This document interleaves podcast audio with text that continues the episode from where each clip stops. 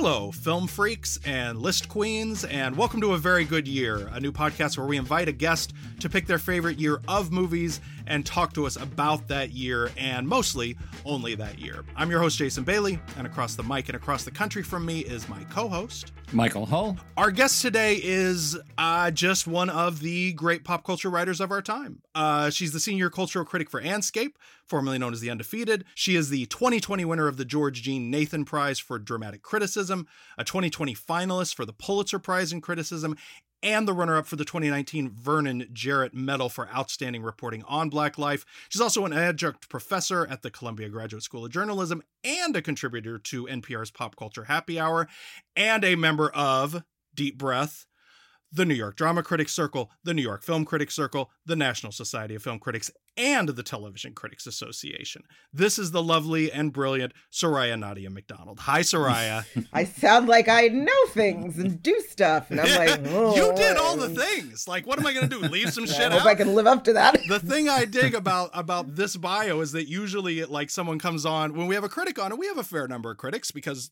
those are the people I can get to come to a show. Uh, and usually it's like, you know, and here are the three critic, you know, film critic organizations that they're members of. And it's like, no, Soraya is in film critic groups and drama critic groups and television critic groups, and she's just taking it all in. And that's, you know, one of the reasons we really wanted to have you on, because you are someone who takes it all in and and has sort of from the beginning of your career, if I'm not mistaken. Um, I, again, I did, you know, when doing my little research, making my little bio there, I found out something about you that I did not know, which is that you were not originally writing about the arts. You started out writing about sports. I did. Is that yes. correct? Yeah. I, um, okay. So as a, as a film dude, who's always been a film dude and never a sports person, uh, I am riveted by this information. How did that, how did that happen? How did that change occur? Like, what was that, what was that journey for you as a writer? Um, Well, you know, usually what I tell people is that, like, somehow I, I inevitably, like, ended up growing into, like, the person that my parents were cultivating from the beginning. um, Don't we all? Without even realizing it. Uh, yeah. So, you know, I, um, I really, like, fell in love with sports. I grew up in North Carolina. Um, it was a way for me to connect with my father. Um, mm-hmm. You know, I just have one older sister uh, who is eleven years older than I am. And so for most of mm-hmm. my childhood, I basically like was an only child. You know, the other sort of like through line in my life is is feminism. Um, mm-hmm. And so uh, I was like very perturbed and bothered at a young age that there were no like play-by-play announcers who were women, or right. there were no color commentators, you know, for any of the major networks covering football who were women. Um, it was like, you can be on the sideline and report on injuries and that's it. And I didn't want to do that. yeah. Um, so I was like, I'm going to be the person to change that. You know, and the other thing, like, I will be very frank, like when you were a horny teenager, you're like, this is a wonderful excuse to just hang out with hot, sweaty dudes. And then you like make a little money on top of it. And all you have to do is like yeah. write what happened. All right, sure. Why not? Yeah. Um, and like, you know, like no matter what the job was, like there was always a man who was like, why are you here? Like women don't cover sports. You know, when I was mm. in the Post, it was like, why is a woman answering the phone in the sports section? Because like readers okay. would call and ask for like scores of things and stuff. Right. And as soon as they hear your voice, they're, you know, what are you doing there? When you're young, I don't even think you realize the effect that it has on you, because it's just like, it's like you're a fish and this is just the water that you're swimming in until like you do something else. And then you're like, oh, this doesn't have to be this way.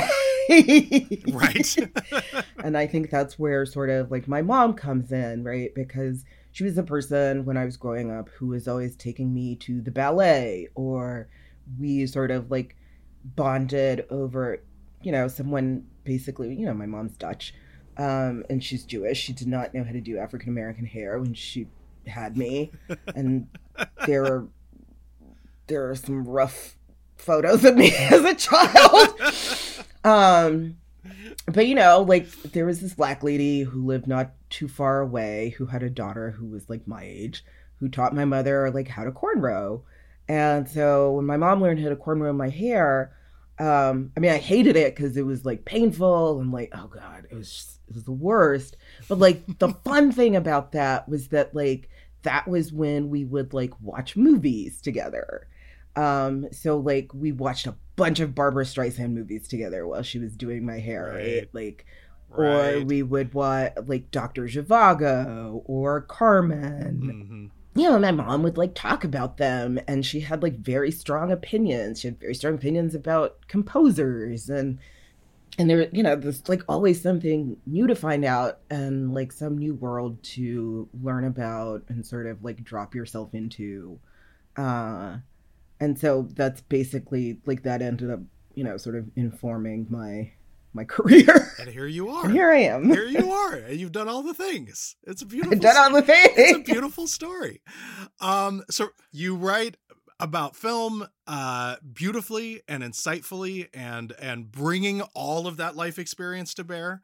Uh, so we're so glad to have you on. Um, tell us what year you chose to talk about today and what. So I chose nineteen seventy-eight, and I will admit I kind of worked backward. Mm. Um, you know, like there was like, okay, what's the one film like I know I want to talk about, and then I'll just find like four others from the same year. Um, and I was like, okay, I guess we're doing nineteen seventy-eight. Guess so. All right. Well, let's put a pin in that. Let's and let's start with that when we do our top five. But before we do, let's uh, let's get a let's get a peek at what was happening outside of. Uh, Sun Ra concerts, and uh, here's Mike with some headlines. Last February, film director Roman Polanski fled Los Angeles for Paris the night before he was to be sentenced for having had unlawful sexual intercourse with a thirteen-year-old girl. He had given her champagne and a Quaalude during their encounter. In February, Roman Polanski skipped bail and fled to France after pleading guilty to having sex with a child. So... Here's the thing about Roman Polanski. Yeah. He shouldn't have done that. Okay, go ahead. Yeah, that's pretty much the thing, right? Just shouldn't have yep. fucking done it. I mean. That's, that's really the only All thing. Right. Uh, the first go. G P S satellite uh, was launched in the U S. That's pretty cool. I think they All were right. still testing it out. Uh, March first, Charlie yep. Chaplin's coffin. Charlie Chaplin's coffin, like any story that starts with the words Charlie Chaplin's coffin is going to be weird, is stolen, just yeah. keeps getting weirder, from a Swiss cemetery three months after he was buried. After recovery a few weeks later, the casket was sealed in a concrete vault prior to reburial because that would be too heavy to carry away, I guess. Why the fuck would they steal his coffin, Jason? Mike, there's there's a certain insinuation in your tone, and I don't care for it. Um, I have spoken to the authorities on numerous occasions. My whereabouts on March first, nineteen seventy-eight are fully accounted for. Uh, and I'd like to move on. Thanks. You are the biggest Chaplin fan I know, so I, I think it's worth... Doesn't mean I stole his coffin from a Swiss cemetery, Mike. Fair. Carl Walenda of the Flying Walendas died when he fell off a tightrope that was strung between two hotels in San Juan, Puerto Rico. And I don't mean between like the second floor. Really? I mean the fucking top.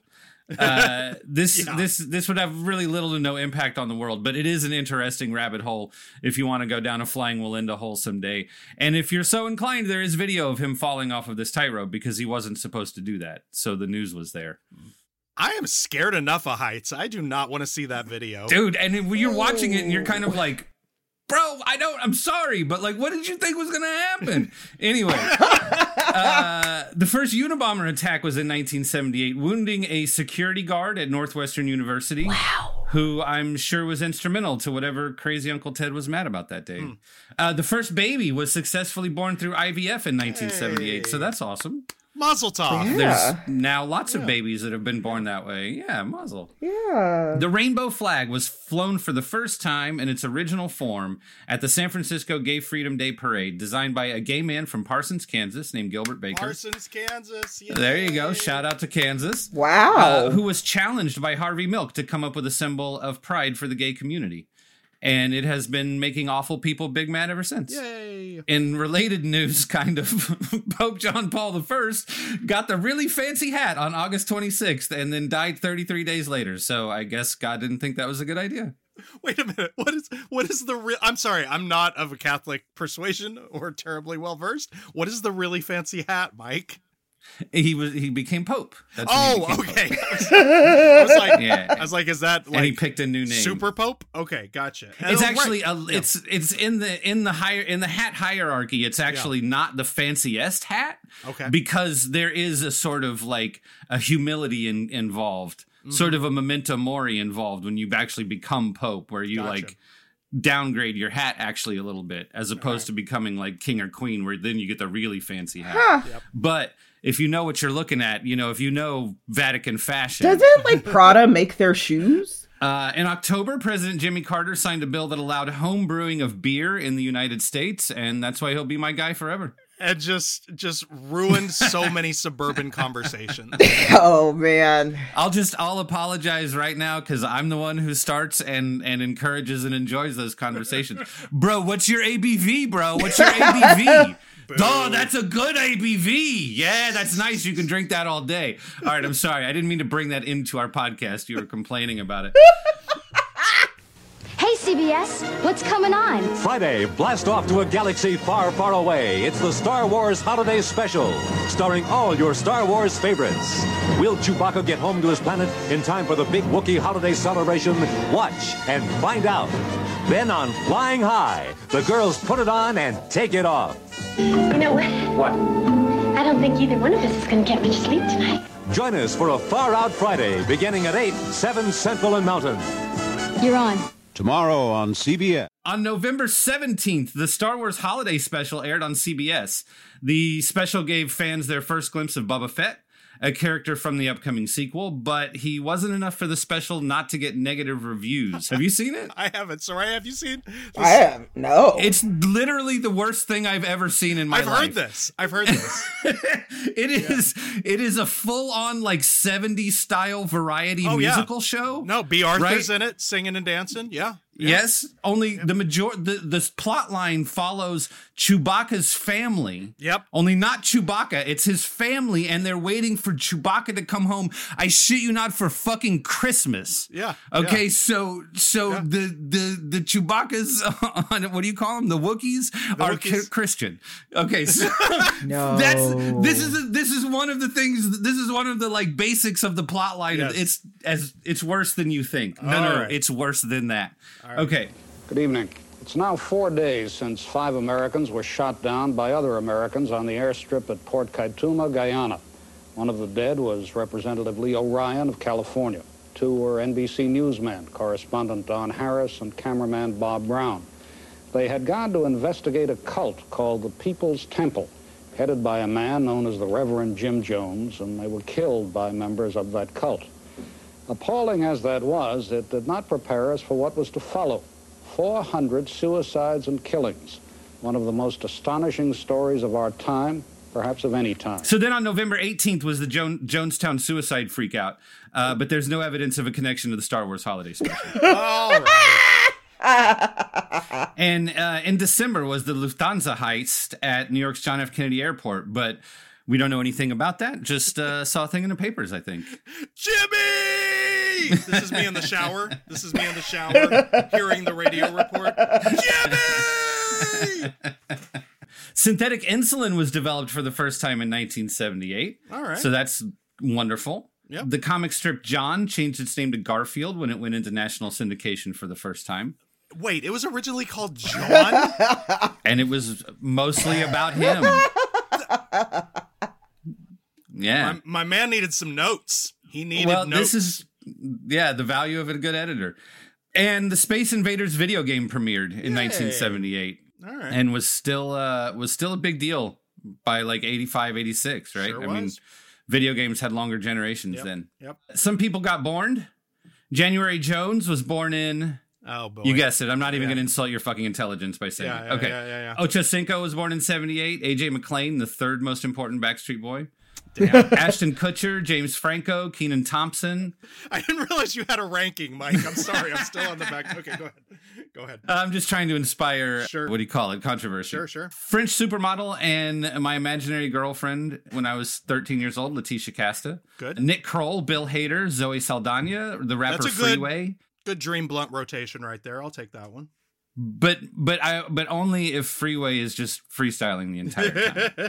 Andy Samberg, Kobe Bryant, Swiss Beats, Usher, John Legend, Nelly Furtado, uh, Katie Holmes. My imaginary my imaginary girlfriend of uh, I don't know, circa ninety-nine, ninety-eight, ninety-nine, something like that. Comedian turned Churchill impersonator Volodymyr Zelensky. All right. Wow. Running running Ukraine right now. Yep. Uh, and my personal favorite, Yael Naim, who is a French-Israeli singer who has a version of Britney uh, Spears' Toxic mm-hmm. that is one of the best songs ever recorded. All right. Wow. And the only death from nineteen seventy-eight that we're going to recognize is Meryl Streep's boyfriend, who is a pretty decent actor in his own right, Mister John Cazale. Five for five, ladies and gentlemen. Five motion five picture five. performances, five Best Picture nominees. That's the closest thing Jason Bailey has to a sports stat. That's right. That lives in his head. That's right. It's his he, batted a, he batted a thousand. That's right. Affirmed under a left-hand whip. Alidar on the outside driving. Affirmed and Alidar heads apart. Affirmed's got a nose in front as they come onto the wire. At the finish, it's going to be dead tight. Affirmed won it. We had a Triple Crown winner in seventy-eight. Affirmed won the Belmont, Kentucky Derby, and the Preakness, becoming only the eleventh horse to do it and the last until twenty fifteen. All right. And there was a World Cup Congratulations. in nineteen seventy-eight, but it was shady as fuck. Holy granola, what a show. Uh, it was in Argentina, which was, it was awarded in nineteen sixty-six when Juan Perón was president. But by se- in seventy-six, there was a military coup. And by seventy-eight, the place was being run by fascista, like shitty, shitty guys, right? So it ends up being the first time that a lot of people had heard of sports washing oh. when it was compared to like the Berlin thirty-six Olympics and like the, the Mussolini World Cup, right? Where, and this is something we've heard about with Russia. Mm-hmm. We've heard about with China with the Olympics recently. Saudi Arabia. Um, of course, the United States doesn't do that. We don't kick homeless of course, people out of, of course, yeah, out of the areas where sports. Never. No, we don't. Anyway, so Never. This is when a lot of people really became familiar with it because Americans could talk about Argentinians, right? right? right, right, right. Uh, Argentina did win, plausibly, plausibly, uh, but there was a lot of rumors about ref intimidation, and of course, they have not gotten quieter since. Final story from that World Cup was the game ball was the Adidas Tango, an absolute classic banger of soccer ball design. I cannot overestimate the degree to which the Adidas Tango like set the standard for decades after. Okay. That's headlines. Wow. Thank you, Mike. Thank you for that. Thank you. Detailed World Cup. See, this is the thing. Some years there is no World Cup, so we got to get extra details on the years where there are. All right. Soraya, Nadia, McDonald, are you ready to do a top five? I am ready. Top five, all right. Should we start kind of where we where we left off there? Should our... Because you, you, we're going to do this in a a random, uh, just where the conversation takes us order. Yeah. So, uh, Soraya, what is your number five in your top five for nineteen seventy-eight? All right. Uh, my number five is Space is the Place. This is Jimmy Fay, Channel five Stone Jive, the all-black station for all black people with all the news that grooves at noon, live from Oakland, California. As you are probably aware, several local mystics have predicted a landing from space this afternoon in the person of a black musician and thinker named Sun Ra. He's reported to have disappeared while traveling in Europe in June nineteen sixty-nine. He's reputed to have been traveling in outer space all this time with his intergalactic mid-sized solar orchestra. And upon landing here, will reveal to the world his so-called plan for the salvation of the black race. Hey, there he is. And and for for a listener who hasn't seen Space is the Place, how how how would you go about describing it to, to them? You know, I love the length of this pause. Because I like I was thinking about this and I was I'm just going to say it because, you know, it kind of comes up with these other films, too. But basically, like, the wonderful thing about watching them as an adult is you're just like, one, oh, niggas did drugs, too. And two, what were the drugs everybody was doing? Yes. Like, because they're clearly great. Um, yeah. I mean, it's just like this. It like barely makes sense, right? Like, there's no sort of. It's very sort of like phantasmagorical and like, um, but it's also like really interested in sort of like, you know, this this like Black pride, right? Like every inch of, even though like through the production design, um, or just the props or whatever, right? Like there's a kid who's reading like Amiri Baraka. Like it's right. The things that I, I really have sort of come to appreciate about this like wacky ass movie now um, is just like the sort of the door of possibility that it ends up opening for like later artists. Mm. Um, and again, at the Kennedy Center, I saw him. I saw Sun Ra and the orchestra at the Kennedy Center because they were opening wow. for Solange. Wow. Yeah. It was, you know, right? Because there is this period like where there everybody is just sort of going like nuts on Afrofuturism, right? Like Janelle Monáe, but also like Terrence Nance. You know, I'm also I'm like. Okay, like we're not just sort of like pulling this out of nowhere. Like, you know, like Sun Ra is kind of providing like a bunch of different um, foundations for people. Yeah, the essay I ended up writing about this was was called "Wandering in Search of Wakanda." Um, mm. You know, and they all, you know, are kind of like focused uh, on these different sort of meditations. Um, right. Conceiving of a world, it's not even really necessarily without white people so much as it is without white supremacy, you know, like the the violent thing that like fucks everything up.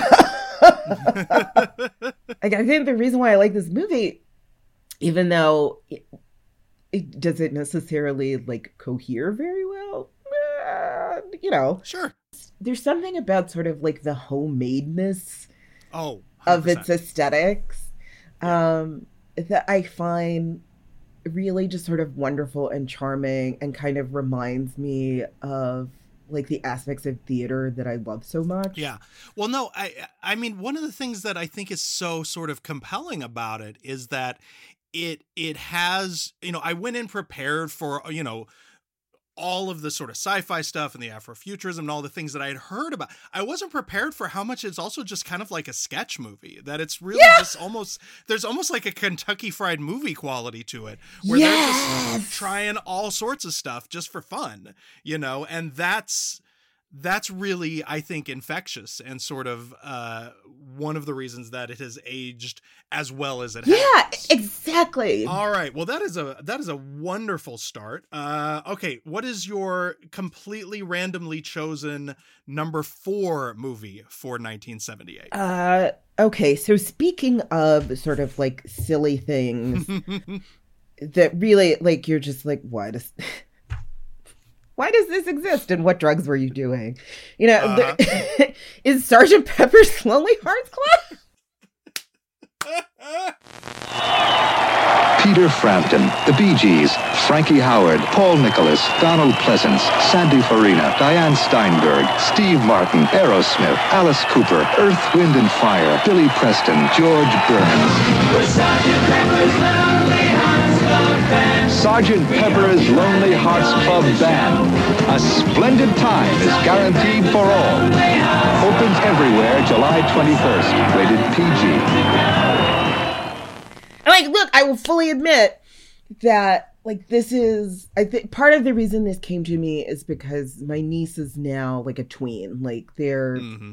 twelve, about to turn thirteen mm-hmm. in a couple months. Um, and when I was that age... For whatever reason, I, I don't know if, like, I don't know if the nation was just going through a sort of Beatles resurgence. I think that is, like... Oh, that would have been right around the anthology. Yes, so that, that, that is why. Yes. So yeah, the yeah, Beatles yeah. were just freaking everywhere, right? Yeah. yeah. You know, the thing about this is that they're, like, they're not in this movie. Nope. Right? It's not like, uh, what is it, Hard Day's Night. Um, right. So it's like some randos. The whole thing yes. is random, right? Like the performers are rando. Like you're in this odd sort of like Music Man universe, you know, like in terms of the setting. And it's just like, yeah. why? Um, and so, you know, there,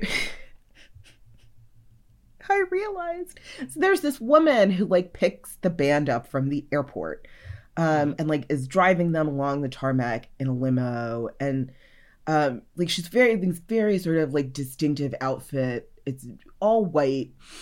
Um, I want to say she's got like a sparkly bow tie. Like she's dressed as a chauffeur. Yeah. Um, and I was like, wait a second. I was like, I think that's. Isn't that the outfit that they put Lana Kane in? Like, in, like, there's a season of Archer. It's the season of Archer where, like, they move to California and, like, the whole season, like, revolves around the Figgis yeah. agency. I think yeah. you can also kind of, when you're thinking about Sergeant Pepper's Lonely Hearts Club, you can also kind of think of it as, like, Schmigadoon, but with better drugs and probably worse H R. yeah, that's Gads. Yeah, that's Gads. Yeah, um, it is definitely the, the the film on your list that was most poorly received in nineteen seventy-eight. yeah. Um, but I will, I will, I will say this for Sergeant Pepper's Lonely Hearts Club Band: it is the one film where you will see Steve Martin perform Maxwell's Silver Hammer. And in his film debut, and it is even more importantly, the one film where you will see Earth, Wind, and Fire do Got to Get You Into My Life. Like, the rest of the movie doesn't even matter because there's four minutes where Earth, Wind, and Fire do Got to Get You Into My Life. And every movie should have that. Soraya Nadia McDonald, what is your number three movie for nineteen seventy-eight? My number three is The Wiz. All performances are sold out. All across the country, they're lining up on the yellow brick road. The Wiz is... fabulous. Marvelous. The Wiz is... wonderful. Great. This is the best move I've seen. The Wiz is... really good. Funny. Exciting. It was beautiful. The Wiz. It's joy. It's laughter. It's music. It's here. The Wiz, rated G. Now showing exclusively at the Midland Theater in Dolby Stereo. Yay. This is like, it's just canon. Um, like if you are a black person who grew up in America, it's yeah. like your childhood at some point, not only did you see The Wiz, but you saw The Wiz so many times you got sick of it. Yeah. um, Which is fascinating and so important in terms of understanding the shelf life of movies, uh-huh. because when The Wiz came out, it was perceived as a flop. Like, it was very expensive. Yep. Um, it did not make its money back. Uh, so it, of course, became some sort of like, you know, test case for why you can't mm-hmm. make black movies, et cetera, et cetera. Um, but yes, it is. It is. It is now this like cherished cultural object that is yeah. like, held in such high regard, and and yes, yes, yes. Um, like, it's being revived it, on Broadway. Of course, it is. Like, and it will continue to be. Yes. Yeah. Um, you know, and of course, like, I'm glad. Like, I'm glad we have this touchstone, even though like I never got to see like you know the show. I wasn't even born yet, right? You know, Andre DeShields, right. Jennifer Holliday, like all these sure. amazing, like sort of sure. legendary performers who first, you know, uh, who originated these roles on Broadway. Mm-hmm. Um, but again, uh, we're sort of back in that like maximalist cluttercore um, yep. kind of art direction, uh, creative direction. Um You know, the other thing though, like as I as I sort of like rewatch it as an adult, um, and th- like there are like several levels on which like the story I think is kind of important to me. Um, one, I think like just as an American, right? Because even like The Wizard of Oz is like one of those just sort of like touchstone movies that everyone just expects you to have seen and fall in love with Judy Garland and like. You know, it's just sort of endlessly referenced, et cetera, et cetera. Um, you know, and again, like somewhere in my young life, like I learned, I was like, I I'm a friend of Dorothy. You know? Right. The themes of, like, feeling lost and making new friends and having compassion for folks mm-hmm. instead of sort of, like, immediately just laughing at them. Mm-hmm. The, the, you know, there were things about it that I saw, like, when I was a child, all the subway scenes just, like, scared the crap out of me. Oh, God, yes. Yeah. Right? Yeah. Uh, like, there are parts of that movie that, you know, when you were a child that are, like, legit scary. Yeah. Um, I think the things, you know, that I see now, uh, it feels, it, I mean, it does kind of feel ripe for a remake, even though I am not a person who generally is like, we should remake things. Um, because I can feel myself sort of, like, seeing the mistakes that they made, and also sure. like there are well, sort of different directorial choices, and I'm like, yes. there are, like, all these things that you could do with cameras now that you couldn't necessarily do. That I was like, oh, you could, you can really, like, yeah, you could make this epic in this really sort of yeah. like wonderful way where it still doesn't necessarily have to be, like, sort of annoyingly glossy.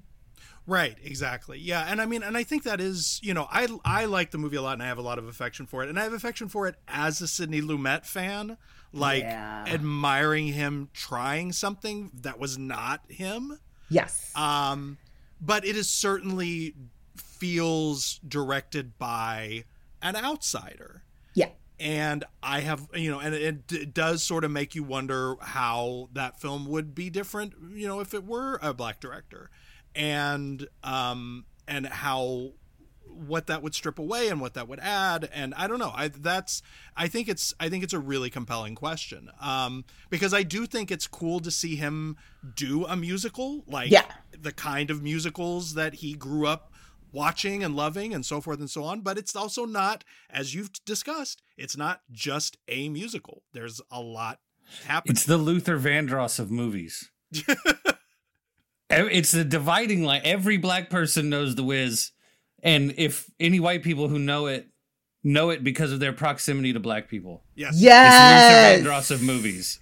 Like, I don't know any white, like, it's it's people who, like, don't know oh, The Wiz shit. Literally don't have any Black friends. There you go. Like, you might have Black coworkers and shit, but you don't have any Black friends. Yeah, and you certainly didn't grow up with any yeah. if you've never seen The Wiz.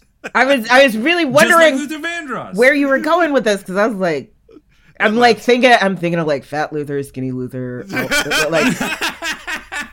How- See, right. The fact that you know there's a fat Luther and a skinny Luther tells me also something matters. About you as a person also without matters. Any sort of visual representations or any other information. Also matters. Soraya Nadia McDonald, what is your number four movie for nineteen seventy-eight? Okay, so my number four movie uh, is Killer of Sheep, written and directed by Charles Burnett, uh, luminary of the L A Rebellion, coming out of yeah. U C L A. Yeah. Hey, what's happening? You are not a child anymore. You soon will be a goddamn man. Start learning what life is about now, son. You, you wait just one minute. You're talking about be a man, stand up. Don't you know it's more to it than just with your fist? You use your brain. That's what you use. Charles Burnett's visionary portrait of life in nineteen seventies L A. The highly acclaimed Killer of Sheep. Tuesday at ten past eleven on Film four. Um, so many things that I, I love about this film. Um... You know, from, again, like, there is, they all sort of have, like, this scrappiness. Um, you know, it's not necessarily, like, you, and usually this is the thing with, like, the, the things that I sort of have a soft spot for and fall in love with, or very rarely the ones that are sort of clearly, like, produced in a way where you're just like, oh, they just said yes to everything. Right. You know, like, nothing was spared. Um, right. Because... Uh, like, I think that's just, like, a really important part of, like, making any kind of art is is mm-hmm. figuring out sort of how to subvert your limitations to make mm. something um, that works, that is, in, I suppose, you know, better than than what we might imagine, or um, or what you would think. You know, basically, like, you have to keep this thing going instead of just giving up because you can't necessarily do it, right? So, if we, like, what that ends up doing, you know, is it forces you to be creative. It forces you to sort of engineer solutions. Um, you know, often when, especially like in filmmaking, you know, where you have like a limited amount of time to shoot something, especially if it's low budget, right? And you're mm-hmm. sort of relying on like your friends and uh, people in the neighborhood or what, right? So it's it's got to be something that you can fix like in the moment. mm-hmm. Um, and I think like Killer of Sheep is this testament to this sort of like beautiful, not sentimentality, because that feels like triacly, like that's not the right, right word, but like sensitivity. Yeah. The Charles, humanism. Humanism that Charles Burnett has. Um, and just sort of like the day-to-day Black life that he is capturing on film. Um, you know, there is, of course, like the scene um, that I love so much where, you know, his main character and his wife are dancing in the living room to This Bitter Earth, um, which... yeah. And it's funny because, like, sometimes I see that scene and I'm sort of overcome with this... overcome by what I see as like romance.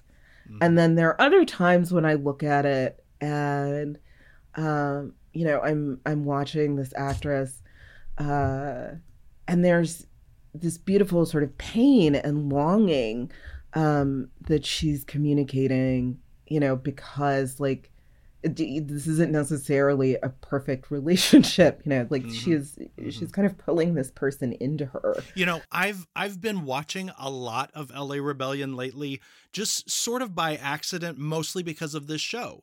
You were on this week mm. and we talked about this. A, a few weeks back, we had Bradford Young, and uh, uh. so I so I saw Bush Mama for the first time, which I had never seen. And then like a week after that, there was uh, a T C M Underground series at the Alamo Drafthouse programmed by friend of the show, Millie DiCerico, that included uh, M M A, which I had never seen. Yeah. The thing I came away from all of these movies, or from this sort of crunch of watching a lot of this work all at once, mm-hmm. was this feeling that, you know, everything that we're told about the importance of the of understanding the L A Rebellion and its place in Black film history and so forth is one hundred percent valid, obviously, but it's it's om- it, that line of thinking almost reduces the notion that like, no, what we're seeing here in the nineteen seventies, when the American independent film scene of for filmmakers of any color was very little to speak of, mm-hmm. is like this is the this is the roots of American independent cinema, period. Like, yes. It's very easy to say there's no Spike Lee without the L A Rebellion. There's no mm-hmm. John Singleton without the L A Rebellion. But it's just as accurate to say there's no Jim Jarmusch without the L A Rebellion. You know, there's no Richard Linklater Yo. without the L A Rebellion. Like, these movies are, we talked, are, you know, a, a, a window into Black life. And all of that, like you're saying, is all, all of that's real. And also that fucking series with the engine block is the best film version of the Myth of Sisyphus anybody's ever made oh, of man. any race in yes. any version. Yes. I mean, like, that is, and that's heartbreaking. Where, right. And like, you watch that movie, and this is something that I don't think any, I don't think our conversation has evolved to the point of having this in a sort of public national discourse yet. But there are Black experiences and there are human experiences. Yes. And, And Black people should be allowed to make things about human experiences yes. also.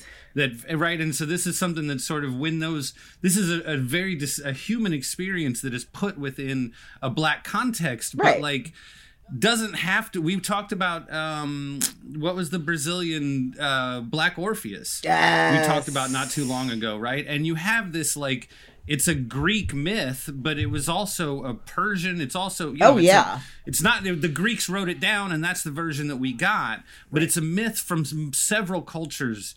And to, to see it sort of placed among poor black people in Brazil, it's still, the myth, it's, the myth is everything the myth always is, right? Yep. The, myth, right. the myth always was. Mm-hmm. It has all the same powers. It's just sort of localized in a different way. And to me, like, this movie is... you know, is ex- is extremely human. Yes. In addition to, you know, and the things, there's so many of the things in this movie, that fucking engine block, man, that oh, shit hurts man. me in my soul in a way that has to be man. personal, yes. in a way that is not sort yeah. of me sort of having empathy for my friends. Right. Right. Right. You know? Yeah. yeah. Ugh, what a movie. Good. Sorry. Good movie. Lord have mercy. All right, Soraya, here we are. Top All of right. the heap. Cream of the crop. What is the number one pick for the year nineteen seventy-eight? Okay, so my number one pick for nineteen seventy-eight is Terrence Malick's Days of Heaven. Days of Heaven. The story of a man who had nothing.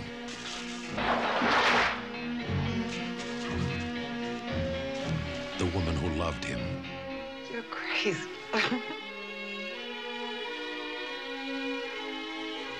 And the man who would give her everything for a share of that love. You know what I thought when I first saw you? I thought if only I could touch her, that everything would be all right. Three people whose destinies joined briefly in a dream. But how long could it last? The Days of Heaven.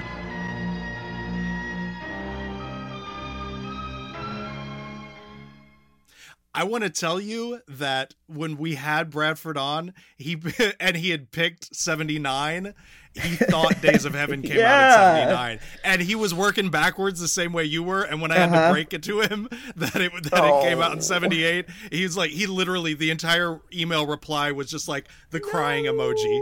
Oh, it's okay. It's okay. Like, my Bison fam, Bradford, I got you. I got you. The two of us, like, obviously, like, we went to Howard at different times, but like, I feel like I would be remiss if I did not mention how kind of incredible it is when I look back now that like, like the things we just sort of took for granted. Like, oh, Hallie Garima has a bookshop that like just is across the street right. from campus, and you would just like go in there and like have conversations yeah. with them. Yeah, yeah. You know, um, yeah. so so Bradford, I'm gonna I do my best. I got you. Obviously, I'm not a cinematographer, but like, but but I also I, I fuck hard with Terrence Malick. Yeah. Well, and you know, and I feel like the the the cinematography for this film is so influential and yes. so sort of omnipresent that like. That, that that almost is the the sort of the, the, the door you have to step through to talk about it. Like, yeah. it's just every single frame stunning. You could you could slap on a wall. Like, yeah. it's just it's just and and but to have that kind of understanding of how you want your movie to look and to feel, and also not have it in any way at odds with the story you're going to tell, but the way that it. That that all feeds into this just this mood, which is so specific and, and almost indescribable. I don't know how how would you? Yes. What is it that touched that touches you so much about this movie? The way he's able to, I think, romanticize the American West. Mm. Um, I've had to think about that more critically, right, than mm-hmm. I did when mm-hmm. I first watched this film. So now sure. I'm like. Where are the Native Americans? You know what I'm saying? Like, there's this beautiful scene of like all these buffalo, but I'm just like, where, where are the, where are the people these people are displacing? You know what I'm saying? Like, I'm happy to like focus on this love story, and you know, Richard Gere is like gorgeous in this movie. Yeah, like goddamn. Yeah. Um, but at the same time, you know, but I'm also now I'm like. Like I can, I appreciate this aesthetically, and at the same time, I'm just like, I don't know, man. Mm-hmm. Mm-hmm. You know, um, but of course, you know, but also, I think there is a gift in the way that he looks at um, these spaces, like these mm-hmm. sort of like these rural spaces that I think is very valuable um, in the way that he finds the beauty in them um, that I connected with. Because you can't help but, again, like you said, every frame you could just put on wall, right? No, and and the, the point you made that I think is so valid is, you know, about the idea of just creating things that that are that are beautiful, that have that sense of beauty. Like, whatever you think about the later work, and I've been critical of it at times, oh, you know, uh, that as th- that mission, that manifesto is consistent. Like, yes. No matter if he's going one year between movies or twenty, like mm-hmm. that's he he is seeking out beauty in the world, and he is capturing it in a way that only he can, despite how many imitators there are.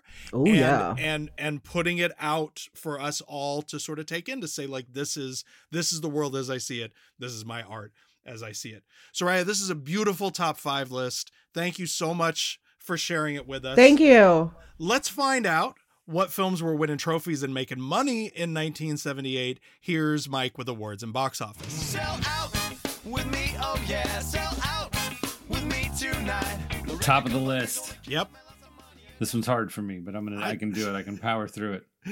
Best Picture, Best Director to Michael Cimino, Best Supporting Actor to Christopher Walken for their the one really good scene in The Deer Hunter. Okay. Oh. All right. I, I, I have I have strong I, I I have more affection for The Deer Hunter than than Michael Hull does, while understanding all all of your complaints. Soraya, where do you land on The Deer Hunter? Uh, okay. All right. I, I, I, I, the good scene is amazing. Yeah, I, yeah. And everybody knows which ones I'm talking about, which is how you know I'm right. Yeah, okay. yeah, yeah. no, you, no, it's it's it's you're right. You're right. Best Actor to John Voight, Best Actress to Jane Fonda, Best Original Screenplay to Nancy Dowd, Waldo Salt, and Robert C. Jones for Coming Home. Coming Home, I finally watched for this episode. Not that it wasn't even on the list, but I was just like, I've been putting off Coming Home for like two decades. Let me finally sit down and watch Coming Home. And you know what? Good picture. Good yeah. picture. Good, good Hal Ashby picture. Great Jane Fonda performance. And I, it pains me to say it, great John Voight performance. Holy shit. Crazy ass John Voight is so good in this movie. That's just, so oh, good. God. Yeah, breaks your heart. His last scene is like the, which is the clip they always show from this movie of him talking to the high school kids. Phenomenal, phenomenal piece of work. See, now Have I gotta seen? no, but now yeah, I, I now seeing. I gotta watch it because um um worth seeing. Best Supporting Actress to Maggie Smith for California Suite. Another of these uh, Neil Simon. Uh, uh, well, it's not a triptych. There's four stories. Quad, quad. What is the what is the four version of a triptych? oh, Damn it. that I, I don't there's know. A, there's a fancy word that's outside of my grasp. It's wildly uneven, but there is some good stuff in California Suite, and she is great in it. Um, Soraya, thoughts on California Suite? Also, have not seen. Oh, interesting. Okay, it's um.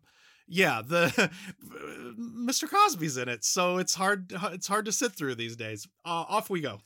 Winner for Best Adapted Screenplay. Is this his first? Yeah. Uh, does Oliver right? Oliver Stone. Yep. Seems like this is a little oh. early for Oliver Stone to be yep. winning winning Oscars no, for was, Midnight Express. This huh. was his big break. Yeah, yeah. Was was taking that that Midnight Express Oscar. Uh, yeah, tough tough movie, tough picture, tough tough screenplay. But uh, but well done, Oliver Stone.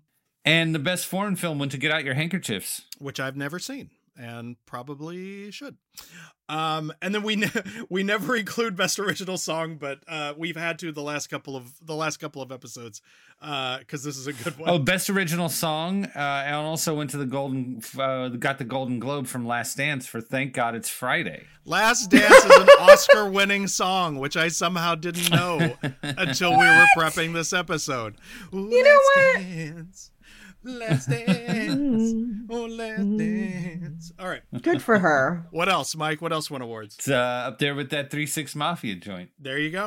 Yeah. Other significant award winners. Golden Globe for Best Film Drama and Best Supporting Actor Drama to John Hurt for Midnight Express. Good, good. All right. Great movie. Uh, Golden Globes for Best Film, Comedy Musical, and Best Actor Warren Beatty, and Best Supporting Actress to Diane Cannon for Heaven Can Wait. I like Heaven Can Wait. That is yeah. a very charming romantic comedy. Yeah. Soraya, Soraya, you're making a bit of a face. I am?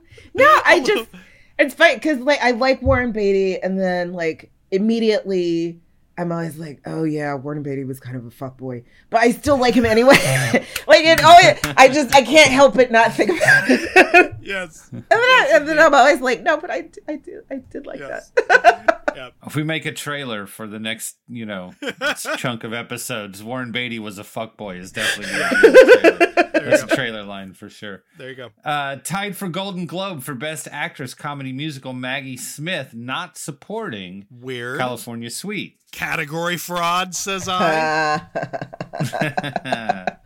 The other half of that tie for Best Actress Comedy Musical went to Ellen Burstyn for Same Time Next Year. Ellen Burstyn okay. is so wonderful, and I really like Same Time Next Year. It's like it's it's incredibly stage bound. Like you can so tell that it's like a dinner theater perennial. But uh, for a stage bound romantic comedy, if you can get Ellen Burstyn and Alan Alda to do it, you should get Ellen Burstyn and Alan Alda to do it.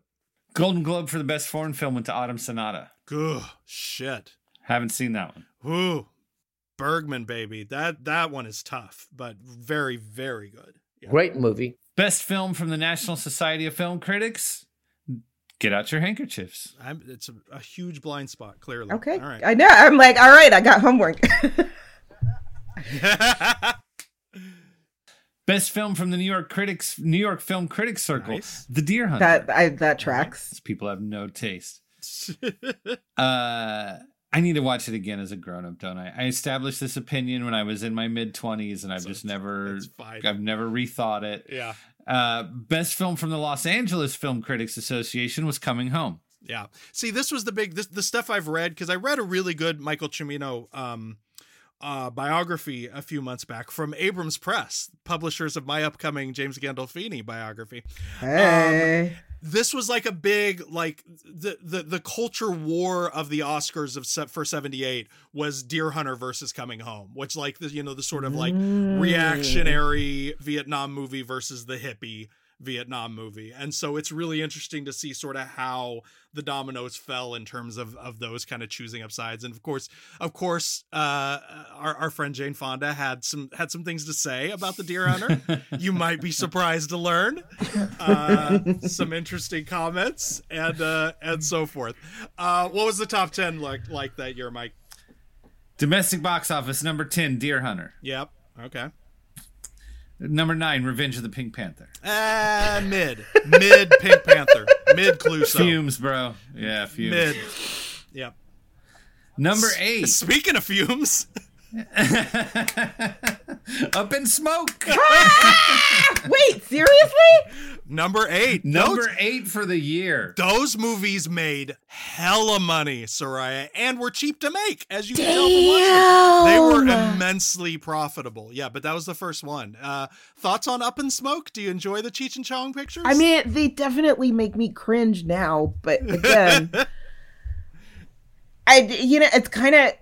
Would they make me cringe if I was also high when I was watching them? Right, right. You know what I'm saying? Like, Key. Yep, yep, yep, yep. That is the thing. Like, this is like this is actually this is the hard part about writing about stoner flicks because yep. I tried. Um, is you know it's right like it's you can't you can't approach them like sober. Yep. And then, like, no. try to take them seriously and write about them. Like, you, yep. d- d- like, just don't do it. Number seven, Jaws two. You know what? Not half bad.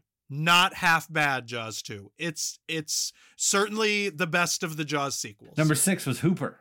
Gotta have a Burt movie in a seventies top ten. You just have to. It's not about a basketball player, unfortunately. Sorry. Number five, Heaven Can Wait. Yes, lovely. Uh, the lovely Charming. Movie. Charming. Came up before. Yep. Number four, Every Which Way But Loose. Like, we could talk about the high art of seventy-eight all you want, but the number four movie of the year was Clint and a fucking chimp. Like, that was what people wanted. That's what people wanted. Oh man! Oh, uh, on a, on a on a much on a much higher brow scale. Sure, number sure. three was National Lampoon's Animal House. Okay, well that's oh. a vulgar movie that's good. That's a okay. vulgar movie that's yeah, good. Yeah, yeah, yeah. I can, I, I can respect that. You can respect it.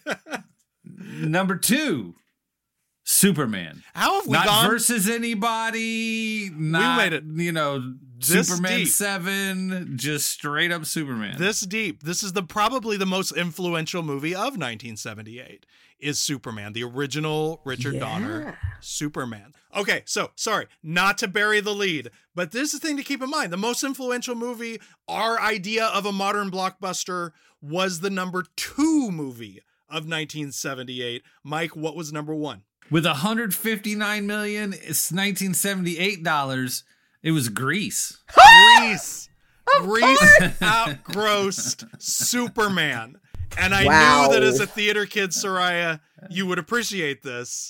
I absolutely what, do. Where do you land on Grease? So I, I it's my it's like my sister's favorite movie because it's the, my sister was born in seventy-three, mm-hmm. and Grease was like the first movie that she saw in a movie theater. Yeah. And the, you know, it, yeah, it, just, it imprints, right? Like, yep. Yep. And so, you know, by the time I came along, like, especially growing up, I just wanted to, do, I wanted to be like my sister. I wanted to hang out with yep. her. I wanted to like do everything like her, you know, like that eleven year age difference. She's just like, it's impossible for her not to be cool. So of course I was like, hell yeah, Grease. Hold up. How's it hold up, Soraya? Ooh. I mean, she so said, it, ooh. I mean, okay, so it, it had, like, certainly, like, it is not the only, like, movie or movie musical with this issue where you're just like, these are the oldest high schoolers. Like, Stockard was literally in her thirties when they made this movie. What is happening? Yeah. Yeah. Um, you know, and then of course, like, oh god, man, yeah, it's kind of frustrating because you're just, oh, oh, it's so, oh, America, um, because yeah. it's like in a lot of ways, it's like it's such a quintessential sort of like feminist backlash movie. Mm-hmm. I mean, literally, like, come mm-hmm. on, like Sandy is like, yep.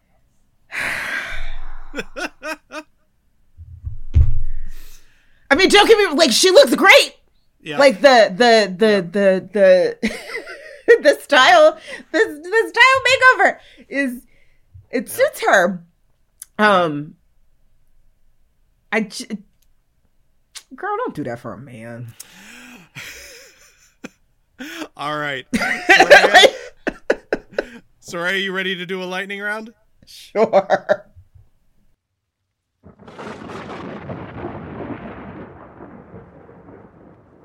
Okay, real simple. If if if you if you have something to say, say it. If you don't, just pass. I consulted our, our trusty John Willis Screen World Annual with Superman himself on the cover. Right on the cover. Right on the cover. So I'm going to put five minutes on the big clock, and here we go. Richard Pryor in Blue Collar. Wait, which one was that? Uh oh, uh with Harvey Keitel and Yaphet Kotto, were they the were they the oh yeah, Richard Pryor. Oh wait, this is a lightning round. I'm like, doing fake cocaine in the living room. Definitely fake. I'm like, how do I how do I keep this short? Um, like, is it just yay or nay or or you what? Could, you could say a few things if you got some things to say. I mean, hmm. Oh, you're gonna be terrible at lightning. Yeah, I'm like I'm. Yeah, this is this, this is not the thing that I'm good at. Um. Anyway, I like whatever. I, I will say this: like, if it has Richard Pryor in it, I will watch it. Like, for that alone. Like, like truly, like just as a window into he. He just takes you so many places. He sure does. He sure does. Also unmentioned, but uh, uh, cast member of The Wiz as well. Uh, yes, literally the um, the horn the intro that like introduces the wizard, like mm. that is the horn intro for Homecoming for Beyonce. Like the da da da da da da da da da da. Yep. She is, you know, like say what you will about her, but like her skills, her curatorial skills are, are yeah, on point. Quite, quite solid. She's heard of Luther Vandross. Yeah. Yeah. Paul Mazursky's An Unmarried Woman, starring Jill Clayburgh, was released in nineteen seventy-eight. Pass. Pretty Baby, starring Brooke Shields, was released in nineteen seventy-eight. Oh boy, is this before or after um the the movie where she's naked? Oh, this is the one where she's naked. Oh, this is the one where she's naked. Yeah. Yeah. Oh Jesus. Yeah. Wait, no, no, no, no. I'm thinking of Blue Lagoon. Oh, right, right, right. This is yeah, before Blue Lagoon. Yeah, it sure is. She's disturbingly young in Pretty Baby. Yeah, I oh man. Ooh. Okay. Like ethically, I'm that, I'm that, that, that, that could be the whole comment. Uh, Martin Scorsese's The Last Waltz. Shit. I think I don't think I've seen that. I'm like we're, we're seeing. I'm wait. I was like, wait. I'm I'm gone through Marty's like filmography, but no, not all concert, of it. The concert documentary about the band. Uh, beautiful, beautiful movie. Um, John Carpenter's Halloween was released in nineteen seventy-eight. Talk about your influential motion pictures. God damn. Um, that man is responsible for so many nightmares. Like, truly, like, I, I, he is one of those who I'm just like, like, again, I appreciate this job because it has made mm-hmm. me, like, appreciate him. And, mm-hmm. like, you can't sort of be conversant in, like, Jordan Peele without looking at Carpenter. Yep. But like growing up, I had the worst goddamn nightmare. Claudia Wiles' Girlfriends. Pass. Billy Dee Williams as Scott Joplin. Oh man. Oh man. I uh-huh. that just that makes me smile. Like I, yeah. It does. Um, because yeah. Sorry, I was trying to be fast. Okay, yes. Che- Chevy Chase and Goldie Hawn in Foul Play. Great little film. Oh, yeah.